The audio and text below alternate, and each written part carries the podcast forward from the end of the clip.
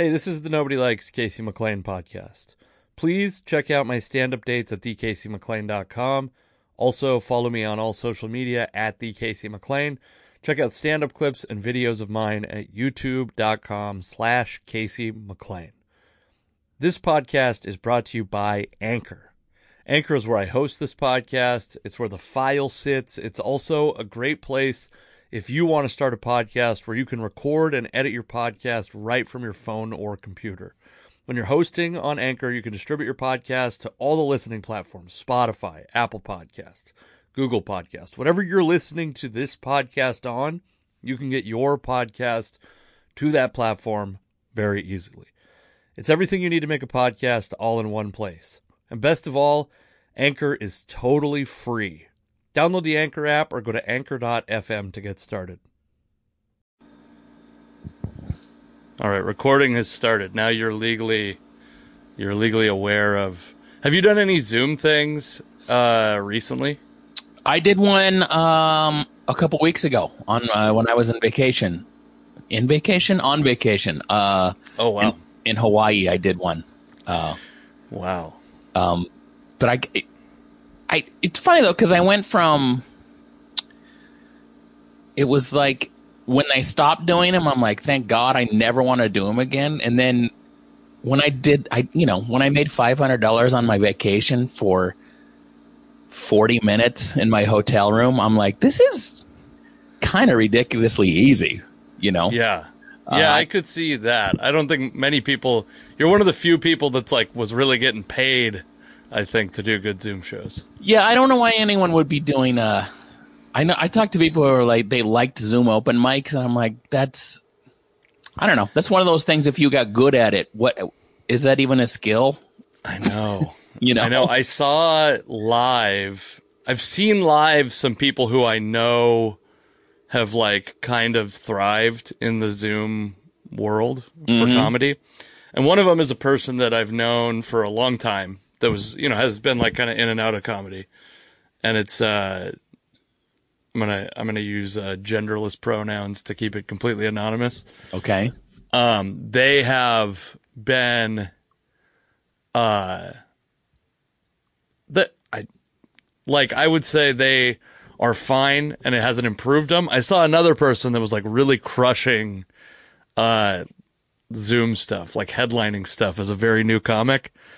And then just like trying to do a material very obviously at this open mic, a live Yeah. in person open mic. And it was like the timing was no good uh, long pauses because probably it takes, you know, you, it's all, you're already got to pause for laughter awkwardly sometimes anyway, right? And then Yeah. you add in like the lag of the internet connection of everybody on the, on the Zoom call. And this person was, uh, didn't have a great set, I would say. Well, it's interesting because it's the difference between a good set and a great set on Zoom is not much. And I think in person it is. You, you- you know, you can you, you can leave a Zoom open mic or a Zoom show and be like, "Yeah, I think that was uh, you know, because it's not what's what's killing feel like on a Zoom Also, know? One other thing about it is, is like, em- I, some of these people need to learn to feel embarrassed sometimes, you know? Like, yes. I've bombed a lot and felt rightfully embarrassed. You know what I mean? Yeah, I I do I do I also think that um I just am you know, I'm old enough that I don't there are people who look at open mics almost like they're uh, a scientist oh, sure. and it's it's just like whatever the results are like I got up there and I but I am a scientist who when my experiment uh is not successful, I feel a deep sense of scientific shame. yes, yes. I feel like there's uh there's people out there raising awareness and people out there searching for the cure. You know, and uh, Yes. I would like to be one of these people searching for the cure. And when I don't find it, I'm quite upset about it. Yeah, it is. It is interesting. I I listen to um, uh, Bennington quite a bit, a show on uh, satellite radio, and he he says that when he interviews comics, he'll say he'll say that you know You go up there to kill. And I never thought about that concept because it's like, of course, what else would you Right. do? But I kind of know what he's saying. Uh, he's not saying it to me, but for the people he's talking to, uh, because there is a difference. There are people who go up and they're, uh, you know, obviously they want it to go well, but it's just a different s- sort of, um, uh, there, there, I don't know. There is a, a certain, a certain comic who goes up, and I think I'm one of them who I'm like, oh, I don't, you know, I'm not going to panic if I don't kill, but at the same time, that's the intended consequence. Any, anything less than like, that's why there's all these stupid battle terms of like killing and dying and I Destroying. destroyed. and- Crushing. but Yeah. there there is that sense of um even though I love the audience if they love me, uh I do have that when I'm 5 minutes in and I'm like, "Oh, this sounds terrible, is bad," but it, it's like, "Oh, I own them now." like- Do you know what I mean? Like I I they didn't know it, but we were fighting and I won. yeah. But it's now to their benefit. It's They're their like a broken too. horse, basically. Yeah, yeah, yeah, yeah, yeah. We're gonna be fine. The next whatever, forty to fifty, whatever minutes, we're gonna be fine. Yeah, it is a broken horse, exactly. Where it's Yeah. like, um, so there is this weird, uh, you know, and it's not angry. I'm not like fuck you guys, I will defeat you. But when it happens, it's like it's almost like the crowd and you relax, and you're like, okay. Um, and then it's almost cheating when you try your new stuff Sure. because Sure. that that rhythm's been established and they're just like you know he talks we laugh here we go here we go and then you sneak something new in and you're like that shouldn't have really worked But, yeah, you'll find the false confidence to like you try a tag that night and it works, and then you try it for like weeks because you're like that worked so well that one time, and then you're like nine months down the road and this tag has eaten shit every time, but you believe in it because one time in February in a you know the Yeah. perfect circumstances it worked. you're like what that sh- what federal way that room lit the fuck up when i did that line i'll chase it for six months now I know. I have That's- I have this one line that I believe in that did well in Seattle of all places, which is actually a place where I would say good lines go to die a lot of the time. yeah but it was like it's this line. I mean, you're like we've seen each other perform a lot. I have a line that I say a lot that doesn't usually get a big reaction, which is I say uh, I'm going to give you the very coveted male side of child delivery, and I don't. Yeah. I think sometimes in like a rowdy environment, they don't realize that like I'm in on the joke. That that's stupid to give the male side of child delivery. I've I've actually you know because we work together so many times. There are times the crowd. It's not that they even they they just don't even respond. They don't understand. Sometimes they do, but you know what? I I agree with you. That's one of those lines where you're like to the crowd. You're like he's saying he's understand. You guys aren't get it. You Yeah. aren't following along. I'll I tell. Okay, I'll tell you my line. I'll tell you mine that I do that annoys me because I wanted to do better. Is I say, uh, I'm not uh, a marriage counselor, and I've been told that by a marriage counselor. Oh yeah, that's a good line. It's one out of three nights. It is, you know, but it's not like it brings the show to a screeching halt. But in my head, I'm like that. I wanted that to do better, you know. Yeah, I have another line like that. That's so the cat and dog joke that I do. Um, if by the way, if anyone's listening and hasn't seen, this is very exciting. That hasn't seen me perform, very exciting to hear about jokes they haven't heard. But I say uh, uh, that I wanted to get a dog because my wife, or no, that my wife and I lived in an apartment building that wouldn't let us have a dog. That's why we wanted a kid. By the way, if I said it like that every night, it would be even worse. I butchered it completely. it's slightly more clever than that, the delivery.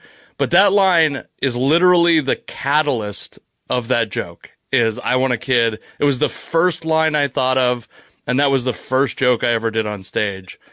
And, uh, that line has never done well ever at any point in the history of that joke. It's my favorite line in the whole joke. It's never done. It's never done well at an open mic. It's never once done well. It should be gone, but I'm married to it at this point. I it's a if you really believe in a line or a joke as a comedian, that is a bad sign. well, I was thinking about this though, because I was going to bring this up a second ago, but then we got onto this topic. Is you hear those stories about like uh like Chris Rock ha- and uh Chris Rock has that N words versus black people joke that white people love to use to justify saying the N word. Just say it, you pussy. Just please don't. Uh, yeah. And then Louis C.K. Uh, some years later had the joke where he uses the N word, which is I don't think it might not even be the only joke where he uses the N word, but it's a joke where he Yeah. uses the N word. And in both those cases, I believe that Chris Rock was told like that joke's never going to work.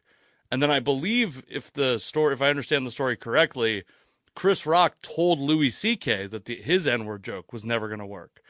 Uh, and I those topics are so tough, like so polarizing, so third rail. To and I've heard the stories of like both those jokes, as I understand it, these iconic jokes for these guys' Yeah. careers, uh, bombed for like a full year. Wow. See, I don't that that would have never happened to me because I wouldn't have made it a year. I would have been my my story would have been like I tried it twice and then I was like forget it. Yeah. well, especially those two. Like, like I have a story that I've been telling that's not going great about my wife almost burning down our apartment. okay. And the stakes of that are very low because if I tell that joke poorly, I don't get kicked out of my local comedy scene. You know what I mean? Like I don't Yes. get banned from rooms. Yeah. Um, we should talk about your book early. I've been trying to anytime Okay. I have a guest on, I want to get them to talk about like the stuff there that they have to promote early, and then hundred percent of the time it starts off like this, where I get too far into a, conver- a com- like some conversation Right. unrelated. So you have uh, a podcast recently renamed the Rutledge. Mm-hmm. Doesn't Um, sound good, does it? I regret that. It's that doesn't sound bad. It sounds a little bit like a, a bed and breakfast somewhere. You know. It really it really Welcome to the Rutledge. Yeah. you have a book called Happiness Isn't Funny, which is the former title of the Rutledge. I think we should point that out. Yeah. yes. oh, the things that same feed has seen.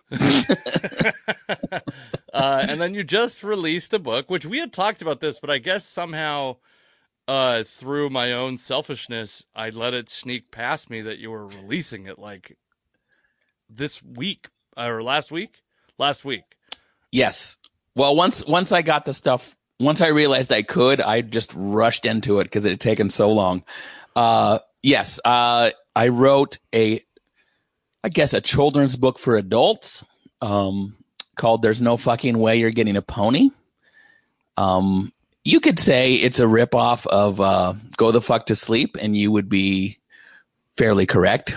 Uh, but uh, uh, yeah, it's uh, it took a really long time to get it out, so I'm I'm finally happy it, it, it came out. But um, all the all the pictures, all the artwork is uh, of my daughter Olive, but from four years ago when I had the idea. Um, and uh, so I had an artist. Eventually, I had someone. I just paid someone to do artwork, um, and so yeah, it's uh, available on uh, Amazon. And uh, oh, I should. Now that I'm thinking about it, I should put a link on my website. I don't have that yet. Does anyone go to websites anymore? I'm not sure, but I don't think so. I Yeah. mean, you know, it's like one of those things. I almost feel like I should just redirect my website to my Instagram or something like that. You know? Yeah, it is. It's it's professional use now, sort of. You know what I mean? Like, hey, you want to find some of my headshots or Right. probably out of date headshots? Uh, Yeah.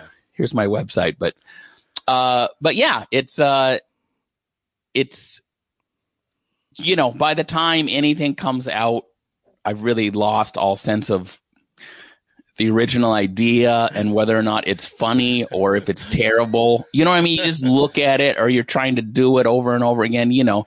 Even even on a smaller level when you're like trying to edit certain video or a certain 5 minute set, you're just like is this even funny?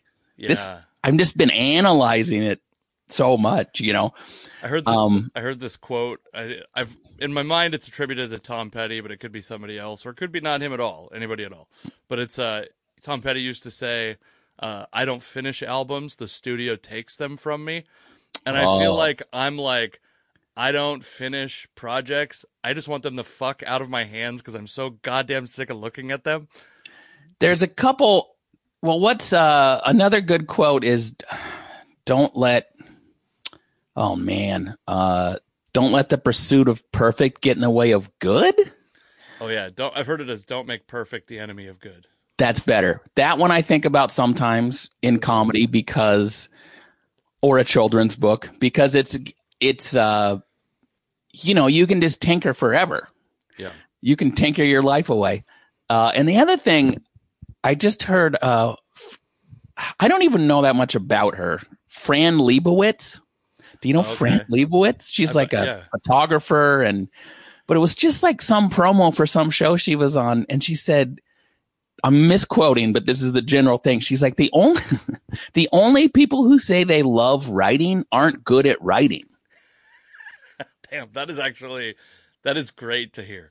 And Because- yeah, partly I wanted to be like, that means I'm good. But but the other part of that is like, yeah, because I feel that way. I do write, so I feel that about writing, but I also feel that about comedy, where there's people who are most of the people who um just love to go to the coffee shop and sit down with their notebook every day. It's just it's they're just jerking off. They're not doing anything. I know. Even I the people who are known for writing, like let's say Mark Normand or something, like he doesn't like it. Yeah, I mean, he's it makes him miserable yeah. that he can't. Yeah, I yeah, I think there's this thing that happens.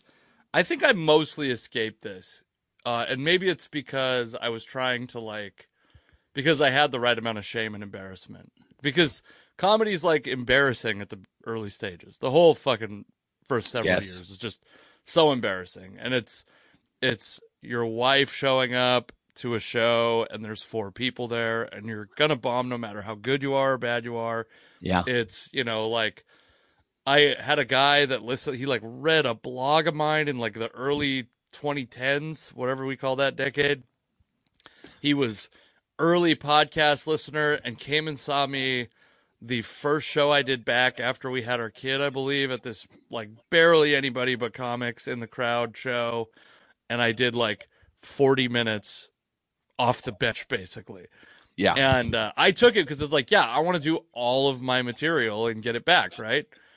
He that's the only show he ever came to, and I know he came to that show, and he's like, why the fuck is he even pursuing this? You know? Yeah.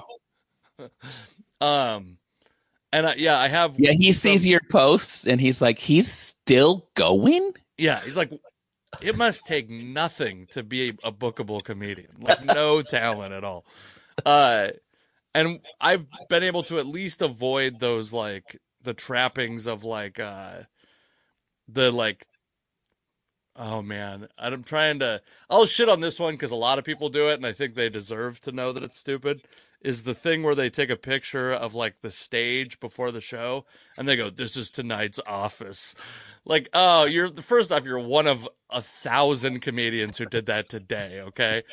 Uh, second off, like, it's not a fucking office. You're stop, stop with this. Yeah. And also, they always take that picture before the show. So you can't see the 18 people in a room that holds 350, you know. Yeah, you can't see how similar to an office it sounded in there. hey, how come no one showed up to the office today?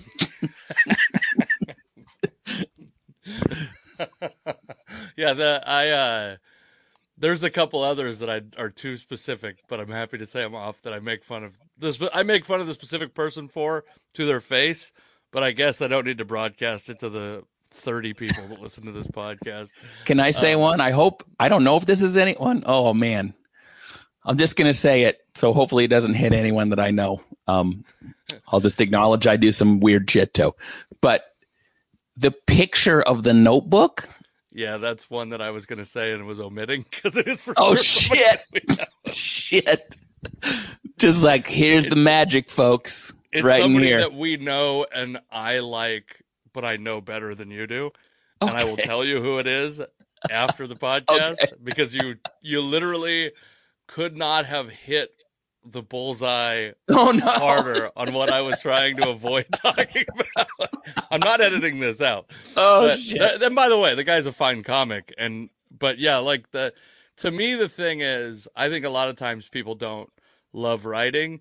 They love the idea of other people seeing them right right? Like my my mom for example, when she posts uh on she's a classic example of a person who posts only the best moments of her life through the rosiest glasses on social media, right? And I know that the truth is not that because she told me something different the exact day she posted Yeah. that thing, right? Yeah, and, yeah, uh, yeah. And I think that that's like, uh, I think that for comedy, it's like some of this shit is like, it's the people who want to be like cool instead of funny, or like they said that seems to be a growing group, you know? Yeah, these are these are things that um that sort of uh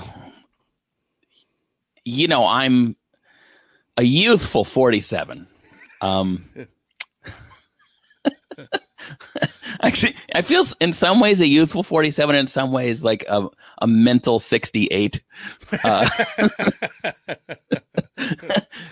I have hair but my brain is like almost Alzheimer's occasionally. Um, but it's that just the different waves that you see when you've done comedy 20 years of like, um, there was, you know, the alt comedy, which isn't a term you hear anymore. Right. Uh, but it was just sort of like the Patton Oswalt, you know, Maria Bamford sort of brand of comedy. But then that trickles down to like the open mic level, and it was like, it was interesting, but it was like that. I'm not blaming the top of those people, but that turned very arrogant. That was Sure. like Patton Oswalt is telling you he's not cool. right. That's part of what's so funny about him. Yeah. And so, like, this, it's almost this arrogant nerd comedy got me where I'm like, what is this? right. I don't even understand. I don't like an arrogant jock perspective either. There's that thing where you're like, that, that person's what had they won everything else and they needed to conquer comedy now? What the fuck are they doing here? You know?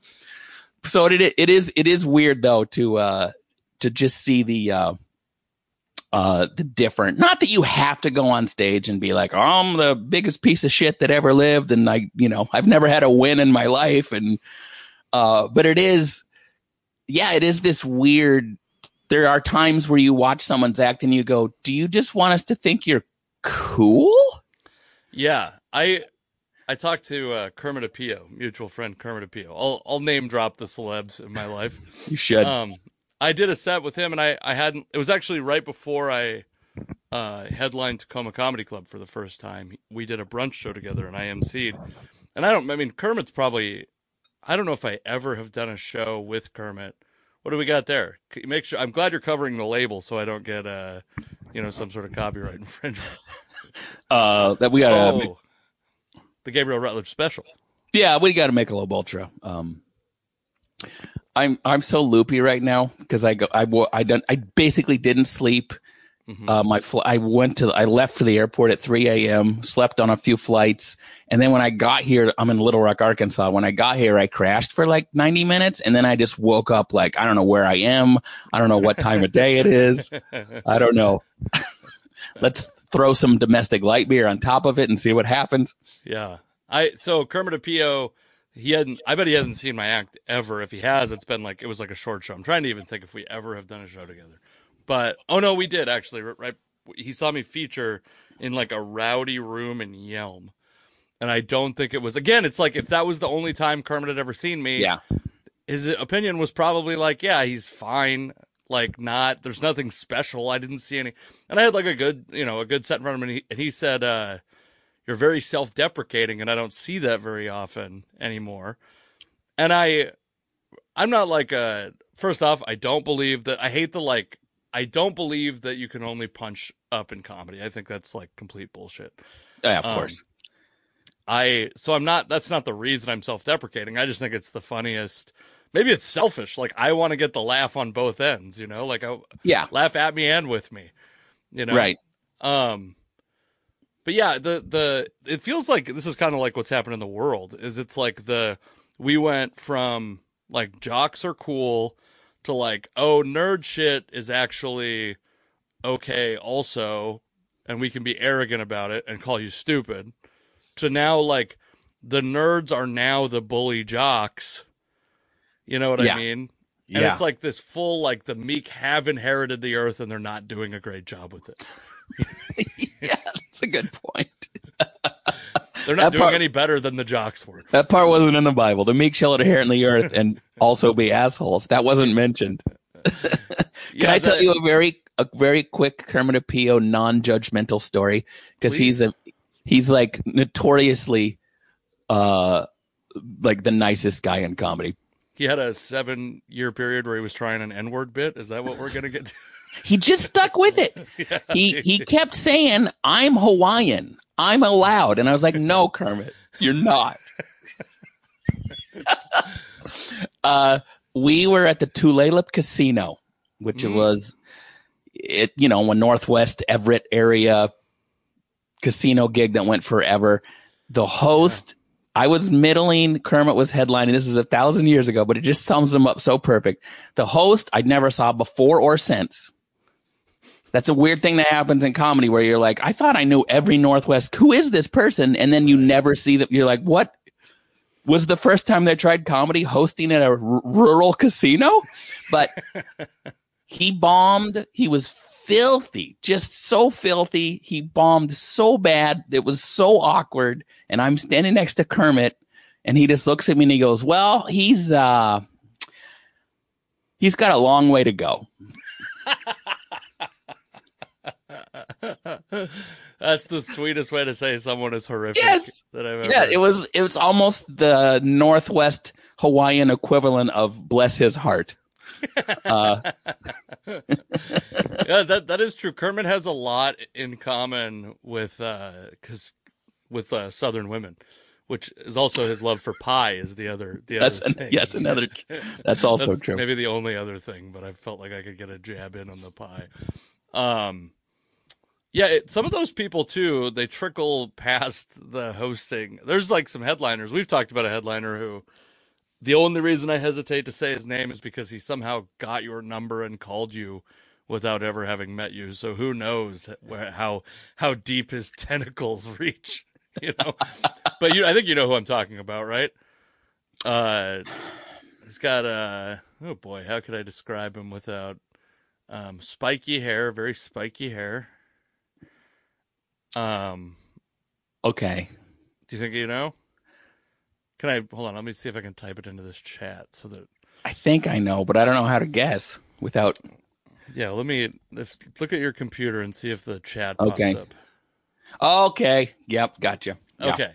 So that guy makes me go like I, the same guy, the same two guys who have booked the shows that I've worked with him on. I can't like advance with them easily. You know what I mean? Like I've not tried incredibly hard with either one, but I'm like how is it that that guy just keeps like circulating through? He's got dates every year in this Mhm. area, these exact rooms, you know, keeps running through. And I'm not saying I need to be the guy that gets the chance. Just how does he keep getting those opportunities, right? How did Yeah. you reach that? I- What that's the thing that I'm wondering is like, how do you reach that level now, where you're like unknown, but dependable enough that you can do like uh bad sports bar in north of Seattle. You know what I mean?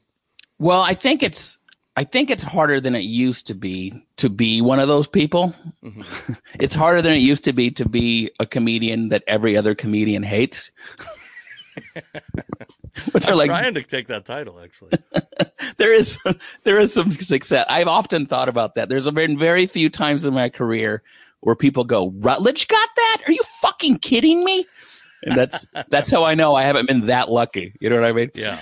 Uh, but it, it it's harder to be that just like journeyman comedian who gets booked because they've been around a while. But it that's always such a frustrating thing where it's like because bookers are always like, hey, it's a numbers game. I only have uh I only have uh so many uh spots. Right. And then you're like, yeah, that that makes a lot of sense. And and then you see, you know, some of these names we're talking about, and you're just like, but why them? Right. You, you know what I mean? Like why they're not the, you know, there's even when I used to work at Harvey's Comedy Club in Portland, Oregon, a rest in peace. Maybe it'll come back in some form at someday, Maybe. but uh I literally worked with a guy there because the guy who used to book it and own it was very much like these are the relationships I have. And if I book someone new, it's going to come from these relationships. It's going to be a recommendation. And so there was there was a time where Harvey's headliners, I mean, I swear a third of them would have to come out of retirement to do the show. That I worked with a guy, I can't remember his name, Ed something, I would say it, but he was the kind of guy who like 10 minutes into his set would remove his hat and then you realize the long hair was attached to the hat Yes. uh to the delight of the room. Sure. Um, and he told me, he's like, hey, I think I can say all this shit at this point, but he's like, hey, uh, don't tell Barry or anything, but I haven't, I've been retired for three years. he's like, I, I live in like this, uh, like mobile home out in the woods. Uh, in like I can't remember, like Kansas or something. He's like Barry calls me, and I'm like, yeah, I'll go to Portland for a week. I'll I'll have a vacation. I'll dust off the old act and like, so it's like there's that thing where there was a time where you just you got your act. You know what I mean? The, the first 60 minutes that occurred to your brain, you rode that out for the next 20, 30 years and you just and that time is gone yeah. uh more than it used to be. It's still kind of hanging on, but it's it's um because you don't see that at the club level that often. You don't see like Yeah. how is that guy here every year and you know um because there's some if you see it at the club level, and I'm speaking very specifically about a local club, that's not a club. That's a place that's calling itself a club. yeah That is not a club, right? Like, yeah, the the yeah, I agree. I uh I think that there's like part of me that's like those guys can one can you guys just quit please? Like could you do it for them? Like what are you what are you hanging on to? Like especially the guy that I put in there. Those gigs I'm talking about, it's not like like I've heard people say like oh Jay Leno is still doing jokes that are like from the 90s. fine let him Yeah, but he's making a hundred grand. yeah yeah yeah I could understand when you're making six hundred dollars, and you need you got to buy a fucking plane ticket with that six hundred dollars. That's a Yeah. different equation, right? yes and a lot of these a lot of these people that i'm thinking of and it's sort of you know going the way of the buffalo it's not mm-hmm. As prevalent as it used to be there was it was like people who like would never fly Right. where it was they would just be like oh i got a bed in my van Mhm. i got a you know it was just like they were just i'm not saying it was a good life but that's how busy they were right. where it was just you know i got these connections and i can i can work these one nighters forever you know they're selling 48 things after the show eventually they're the merch just keeps growing and growing and, and growing the shot glasses and you know everything else uh and i that is kind of going away but it it is this weird i i have responded jokingly to a booker email when they gave me this standard, I only have 52 headlining weeks a year. I'd have to bump someone. I responded jokingly, but I wasn't really joking. I responded, let me see your 52. I'll tell you who I should replace. and they were just like, ha ha, you know, but I'm like, I'm not fucking kidding. Like, yeah. because they act like, hey, you know, if I get, I can't get rid of any of these people. And then you're like, again, it's not when they're saying I only have 52 headliners a year, it's not Bill Burr they're talking about. Right. I think it's excusable when you're like, oh, that that person might suck as a stand-up, but people like them and buy tickets. Mhm. That's excusable. But yeah, the place we're talking, the place I'm talking about, the places I assume you're talking about, it's not. Yeah, they're not. You're not saying like, oh, I mean, I, and to even say a comedian might be insulting. You're not like, oh, Jeff Foxworthy should go away. Who's I actually defend Jeff Jeff Foxworthy a little bit, but uh, you're not saying that. You're saying No. you know, No, no, I'm not saying, hey, I'm funnier than that person is successful. Because a lot of a lot of comedians try that route too, where like, why are they booking all these people that sell out every show? I'm funnier than them. It's like, well, you're really showing your stupidity right now because I understand that. I, had understand. A, I had a person. Oh man, maybe this is an off the podcast conversation. Yeah, I'll save it for off the podcast. It'll be it'll be brief, but it was like it was somebody that like really showed. You'll you know occasionally you meet someone. I actually think I was probably one of these people that was just like emotionally mature for comedy, and uh then occasionally, and I would I would say I've done this also. You, they like show their naivete, like Yeah. uh, you're like I remember I used to be like, why are there no showcase clubs in this area? And it's like, oh, the reason is is because we don't have enough good comics for that, and they're uh, like the New York showcase clubs. All those comics would be our best headliners here, right. And we don't have enough of them to headline our clubs, let alone to to you know do 15 minutes four times a week at our clubs. Yeah, it it's not the showcases would not be a New York showcase. If you're a comedy fan, people show up and you're like, "Holy shit, so and so's here!" Yeah, You know, and, and so and so and the other so and so. There's like three so and so's on this show. yes, and we Yeah. don't even we did that 10th anniversary Tacoma Comedy Club show. Was that Yeah. this year? Yes. Jesus, man. I don't time is gone. Uh and it was like it was like a really fun show, but it still wasn't like there was not really anyone in the crowd who was like, "Man, this is the Northwest All Stars. Yeah. What a night!" you know.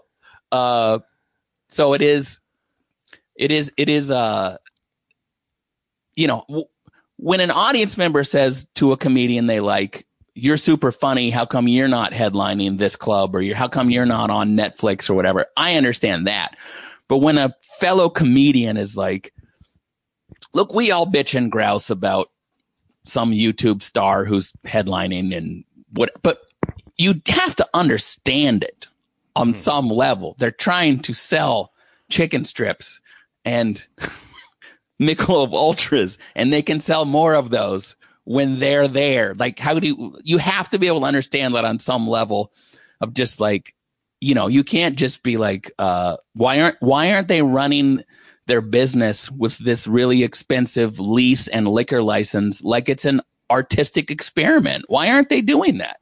Yeah. I just want You to know? show you why this podcast is not going on video this time. Do you see this? Jeez. I got the air conditioner off and I fucking, oh my God, this is fucking horrific. Is that the Olympia Coffee? It does. Yeah. That's a, it's an Olympia based coffee company. We have Where is that? There's like four of them down there. It's the best coffee in uh, Washington State. My Olympia coffee shirt for the people that are never going to see this, who's everybody, has Uh, you- a straight like across the middle bar of tit sweat that I was like, oh, that must be a shadow. There's no way that's sweat this whole time. And I lifted my arms up and the bar moved, and it's fucking disgusting. Oh. See, Kermit, what choice does he have? He has to be self deprecating.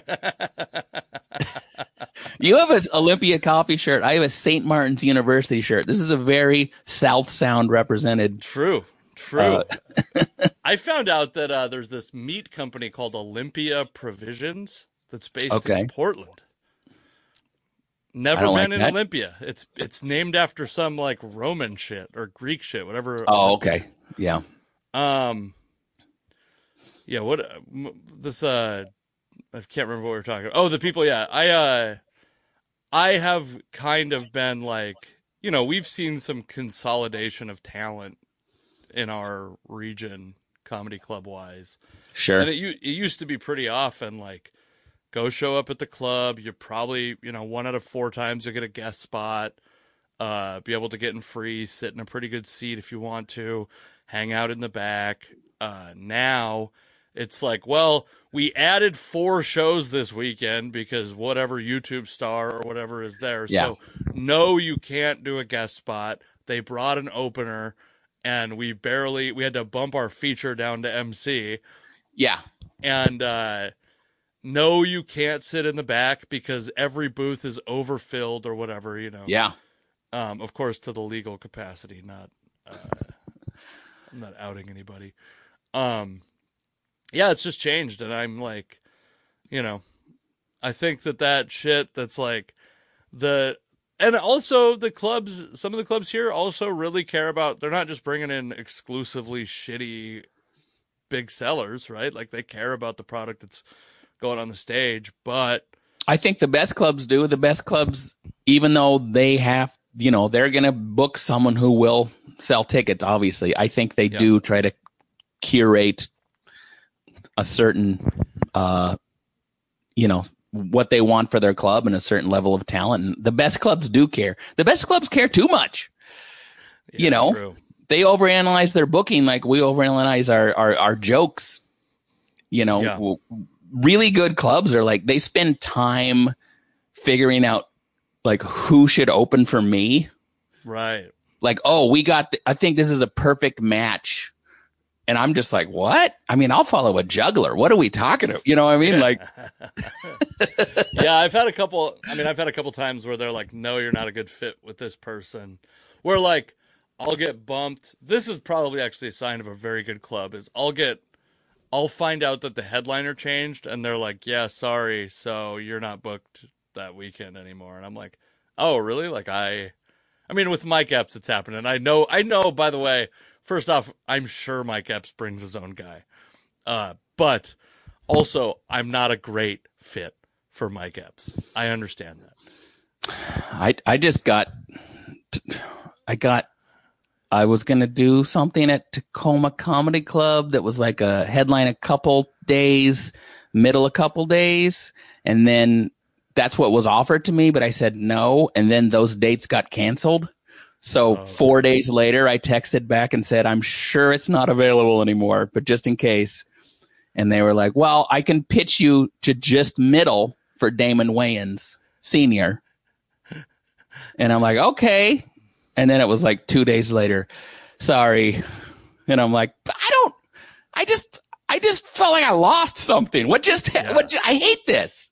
I didn't even want to do it anyway. I know. I've had uh I got pitched for Whitney Cummings, which I talked about on this podcast, and Sam Morril, and then our mutual friend Ronan Hirschberg.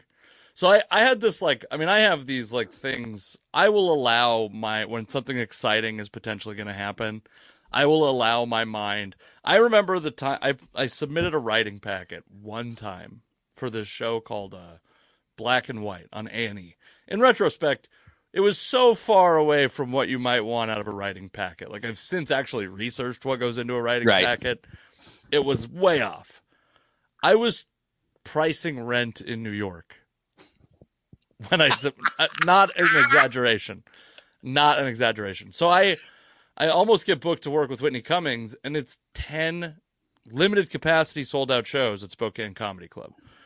And uh, I'm like, not only is am I going to make five grand, is what was my that was my estimate on merch sales and and show pay. Not only am I going to make five grand, she's going to like me so much. She's going to take me on the road with me. By this time next year, my daughter is going to be calling her Aunt Whitney. And she picked a guy from Portland who's probably fine. I've never seen him perform. I don't. I have no doubt that he's fine. And then our pal Ronan Hirschberg opened for her at Magooby's in Maryland. And I was like, oh, when she comes to Portland, for sure she'll have the guy that she chose to open for her in Spokane that's from Portland open for. her. No, Ronan Hirschberg goes to Portland. He's living my dream, except for he doesn't have a daughter to call her Aunt Whitney, you know? Uh, he he just calls her Aunt Whitney. that's part of the deal. That's part of the contract. Uh, so I've had like a couple of those disappointments, um, where yeah, it's like I, but in both cases, it's like not only was I going to make a lot of money, but I was also going to have to. In both cases, I was booked to work out of town that weekend, or maybe work in town or whatever. But it was going to be like, okay, on short notice, like literally 24 hours notice, turn your entire life upside down Yeah. because you're like, I can't miss. This might be the opportunity that I need. Like, this might be the thing. You don't know what it's going to be. But if I'm going to say what it might be, there's a better probability that it's uh, working with Whitney Cummings, this, this, like woman who has four specials. She's executive produced a bunch of shows. She's written on everything. She's made movies. Her versus like uh you know some fucking Gabriel Rutledge show in Everett or whatever. The Right. but, I mean, I'm obviously I'm being sarcastic, but the, I get it. but the like there's uh whatever it was and i actually think it was like I, I said your name because I don't want to say who the actual person was because it would be uh uh very insulting to that person. But um yeah, like I I actually did the Todd Royce and Friends in Arizona. And it was like I could do Todd Royce and Friends or go work with Sam Morril in Oklahoma City. I mean, we both agreed. Todd and I both agreed. Like, yeah, take that Yeah. fucking if you can go there and work with a comic that's like not only do I like I like Whitney Cummings comedy, I like uh Sam Morril's comedy, but yeah, I'm also gonna make a shitload more money there than splitting an Airbnb in and you know taking a portion of the show pay or whatever at uh, a Todd Royce and Friends. Well, that's what's so. Look, most almost everything leads to nothing, but it Right. could. It could, and so that's it. It's like you don't know. Uh, and also there's so many no's in comedy that if Right. you just thinking about even the possibility of a yes, you're like, this is going to change everything. And I did the same thing when I, you know, I've been headlining forever, but it's like I was going to middle for Ron White, and I'm like, he's going to love me. How could he not love me? I'm going to be on some sort of like Showtime Ron White presents show. I feel it. I'm already there, dude. yeah, I'm- you're I'm already, already- getting fitted for cowboy boots. That's they call me ambrosia salad. Is I'm working on my new salad- catchphrase. Is that a, is that like watermelon and marshmallows or some shit I- like that? yeah, it's I've never ate one that I thought was it's it's too much going on at the same time, really. Yeah, It's I feel like ambrosia salad is the the the 69 of salads. There's too much happening. I can't concentrate on receiving or giving pleasure. Yes, exactly. This is wet and fruity. What is happening in this salad right now? Is that a marshmallow? Come on. Uh, that's funny. Yeah, I mean, I and I. Uh, the funny thing about that is, and I, I think you're aware of this, but that gig got moved uh, into August or whatever. Like that's that's bounced around. Everything is so uncertain right now, right? Like the. I was supposed to open for Pete Lee a couple weeks ago, and then we've both worked with this booker, and she seems very uh, nice and honest. And she's like, you know, tickets aren't selling well; it gets postponed, etc. She tries to debut a show in the middle of August or the end of August. That's or sorry, end of July. That's Yeah. difficult. That's a tough, tough chore. very. Um, yeah, and then like I ended. So that was actually what's funny about that weekend is so I was supposed to open for Chris Porter in Spokane that weekend, and then I got bumped by Mike Epps, and then uh, a guy that I had had on my podcast got booked for. Sorry, then I got booked for Bobcat Goldthwait this coming weekend. Then I got booked for Pete Lee that weekend, and I was like, well, shit, I'm now it's like I've filled in both weekends. That's awesome. Pete Lee gets canceled, and then this dude named Mike Cannon, who did my podcast a long time ago, who I like a lot. I like his comedy, and we got along pretty well, and would have gotten along well in Spokane, I'm sure. He gets booked. I will say a little bit on my recommendation. Like the person who booked him was aware that he'd been on my podcast and was like, Yeah. "Is he good?" And I was like, "Yeah, he's great. Check out this YouTube special that he put out." And uh, they were like, "Do you want to go work with him?" And I had rearranged my whole life already multiple times to to accommodate all the changes already. And so I said no, and then the Pete Lee thing gets changed, and I have turned down gigs this weekend because I'm going to. I've turned down at least two full weekends of gigs for this specific weekend because I'm in Spokane, which I want to be in Spokane. That's where I wanted to be. Yeah. But uh, yeah, it's just it's just a, an insane carousel of bullshit right now. Because you, if you would have, yeah, of course your wife would have been mad that you were going to skip your son's graduation and go work with Ron White. Of course, but now you wouldn't have even had to.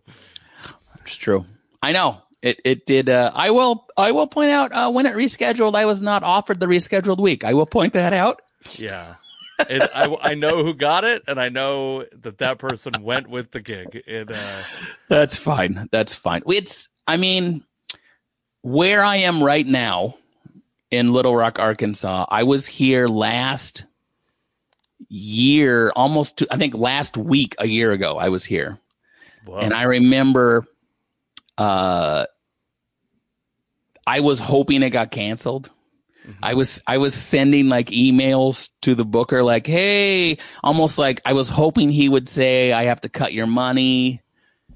And so I could have a way. I wanted out. I wanted out, but he did not give me the out.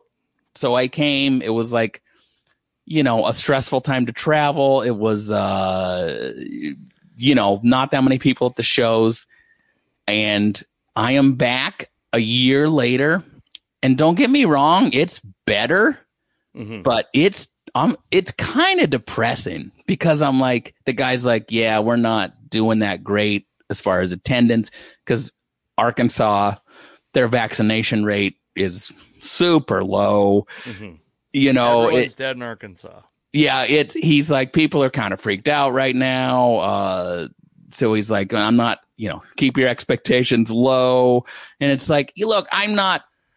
It's better than it was a year ago, but I'm like, I can't fucking believe I'm still like dealing with this sort of uh uh thing and uh it's i don't know it makes me wish it makes me wish i was in a business where look it's affected everything. Of course everyone hates coronavirus. We're all mentally frazzled and i understand that.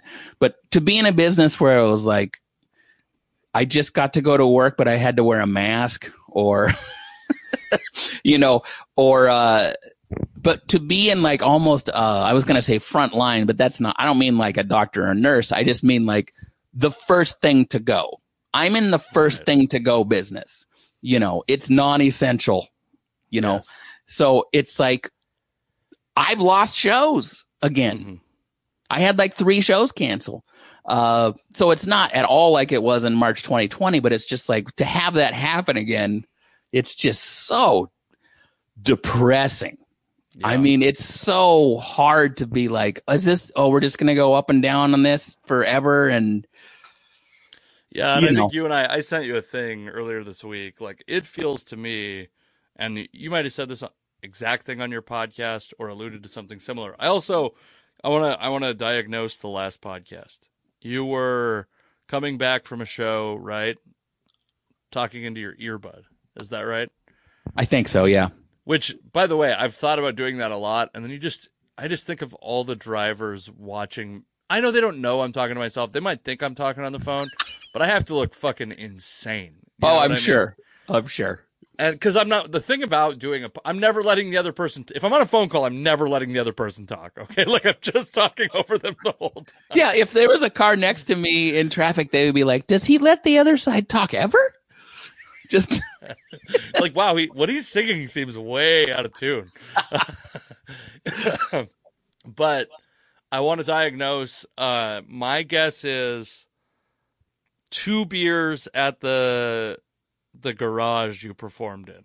no, no beers, Zero beers. zero beers. You had a you had a uh, a feistiness of well, I the, I think I've only seen it like in a hotel room uh after Yeah. some shows that that because but I also will say I agree with you because the we you and I both uh on record don't like Donald Trump on record Sure.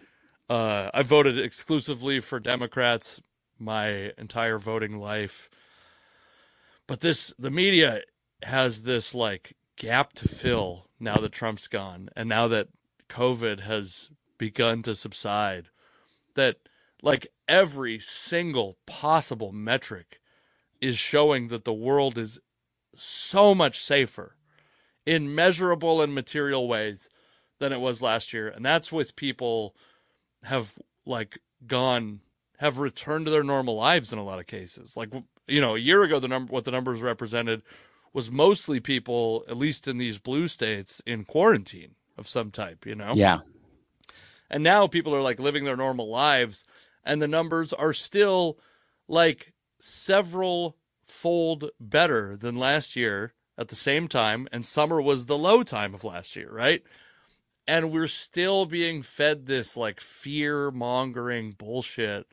Uh, not bullshit. I mean, it's still like it still has not become quote unquote the flu Right. but it's very likely most of that is not like you you and I are both vaccinated. We both kicked old people out of line, stole their ID, yes. and took their vaccines out of their arms and got vaccinated very early because I believe in the results of the vaccine. And the results of the vaccine are fucking working. Like it's happening. It's and so what you're seeing is I think more than anything, you still see these like uh you'll see like this death rate or whatever. But you're you're seeing a blend of everybody returned back to normal life, right? And you're seeing a blend of vaccinated and unvaccinated people where the eventual hope this is what people don't understand the eventual hope is that the majority of cases are vaccinated people not unvaccinated people that they're vaccinated people that would be great True. news for this country True. if the majority of cases were vaccinated people Yeah. and so, yeah, this like the death rate, the case fatality rates going down, the uh, positivity rates going up, but the testing rate is going down, and still the case fatality rates going down. Like everything is pointing to we are making enormous progress compared to last year. and that's not look i'm not of course they should be reporting that the delta variant is is spiking right now of course that is part of the story there are certain i think at one point arkansas had eight icu beds left in the fucking state or Oh, something yeah. of course, it's not like I want them to ignore that, but part of the story has to be that I can't, it's not that no one's dying, but hardly anyone is dying. Right. And I also, that's vaccinated. that's vaccinated. Well, that, but even just the Sure. actual numbers of like, there was a time it was 10,000 Americans a day were dying. No, it never got to that high. I think I think we hit ten thousand a day for like at the most. I think the most it ever was was still less than five thousand. Really? Yeah, but it's but it's You might be still right. but the the I'm gonna pull it up right now. What we're at right now, uh, live. I'm actually counting deaths as they come in. I have a feed to my phone. that. America's favorite pastime. Let's see. Uh, it'll it'll take a moment to pop up. By the way, I, I have a slightly modified setup for my computer, and it is just on fire right now. Uh, 657 yesterday. So, but I mean, still, we're talking like close to, like it's probably like a quarter as many deaths, or or a fifth as many deaths as last year, this time. And that's because there's still a lot of people who are unvaccinated. Like that's And the- also that's we're f- pretty much fully open everywhere. right. And that's 657 and it was like much worse during shutdowns. It was, you know, and it's so I'm not you know, and I know that death isn't the only bad thing about coronavirus. There's long-term things that can happen and I understand that, but I just it's uh my the feistiness is my own uh the feistiness I had in that podcast is just my own frustration about uh just since March 2020 just the unknown of my fucking career and uh but it's also um I don't I don't quite understand if this is if this is if this is the way we're talking now about what's happening, uh, are we just going to keep talking this way forever? Right. about coronavirus because I thought the general idea was there's not really there's an ending to this eventually where it's maybe it is the flu or maybe you take a yearly whatever. We don't really know yet, uh, obviously, but it's like if we can get coronavirus manageable, if we can get it down to whatever, hopefully less than even the 500 something, 700 people that are dying yesterday or whatever, it's like, it's an uncomfortable conversation to have, but I'm just admitting if 700 people are dying a day, that's not enough for me to ruin my life. Right. right. because people die you know and i feel like i'm saying this right now and they're gonna play this at my fucking memorial uh, well, but no, this is the thing. This is what bothers me is I've worn the mask. i am fine. I still, by the way, like I actually don't think it's needed to wear a mask anymore uh, as a vaccinated person. But if I go into a grocery store and the staff is wearing masks, I'm wearing a mask. If Sure. I go into a grocery store and the staff isn't wearing masks, I don't feel like I need to wear a mask. I'll do that. I'll do, um, you know, I think social distancing, we should probably keep that around for a while. That's fine for like a, I mean, at the grocery store specifically. I'm okay with that. Uh, I think that, uh, there's like things that I will do because they make people feel more comfortable. I think that also it is pretty wild, and we're maybe derailing too far into this this late into the podcast and this close to my computer dying. Um, people should be. I do think that uh, I'm not like I got a vaccine on purpose. I wanted it. I got it. I get why people are worried about it. yeah You know. Sure. There's there there's historical. I mean, it's it's a little frustrating because in general we just do what our doctor says, or we at least accept. Right. You know, even if the doctor says you should lose weight, we don't go like you're full of shit. We just go like, well, that sounds hard. uh, but but you know, it, it, I get that pharmaceutical companies are bad companies. I get all that, but at the same, you know, when I got my kid's measles vaccine, I didn't say who made it. I didn't say is this Moderna? Is this fi It's like we have to have some. So it's it's uh it's I don't even care about masks. I I don't want to wear a mask. hmm But if it, if everywhere I worked was like you have to wear a mask the whole time, not performing, but like in the room, I'd be like, fine, as long as we don't cut capacity again, Right. fine. But it's it's not forever, but it's like you know, it's just frustrating because man, three weeks ago, maybe four, it was like you're vaccinated, live your life hmm do what you want. Shit's back on. Everything's great. And then cut to three or four weeks later, they're showing the pictures of Lollapalooza. Look at this super spreader event. Right. Look at this. And I'm like, what? We were just told we could. Yeah, Lollapalooza, the classic conservative gathering of anti-vaxxers. I know. It's just, I just, so when I, when all that stuff is coming back, but really it's more personal where I'm just like, I don't, to wake up to two emails and a text that are like, yeah, I have an abundance of caution. We're going to get rid of this show. We're not doing, I'm like, I don't want to do this again. I'm just tired. I'm just tired of, uh, of, uh, having to factor it in and I'm tired of, uh, you know, I, I'm also tired of every, I'm tired of, although I'm not, I'm vaccinated. If I get sick, all the odds say I'll be okay. But it's also like that aspect of like, I still have in my head, if I get sick on Little Rock, what do I do? Do I have to get a hotel room for 10 days? Do I come home? Do I rent a car and drive home? I still have those things in the back of my head where it's just like, man, this is an exhausting way to live. And I, it's been more than a year and a half.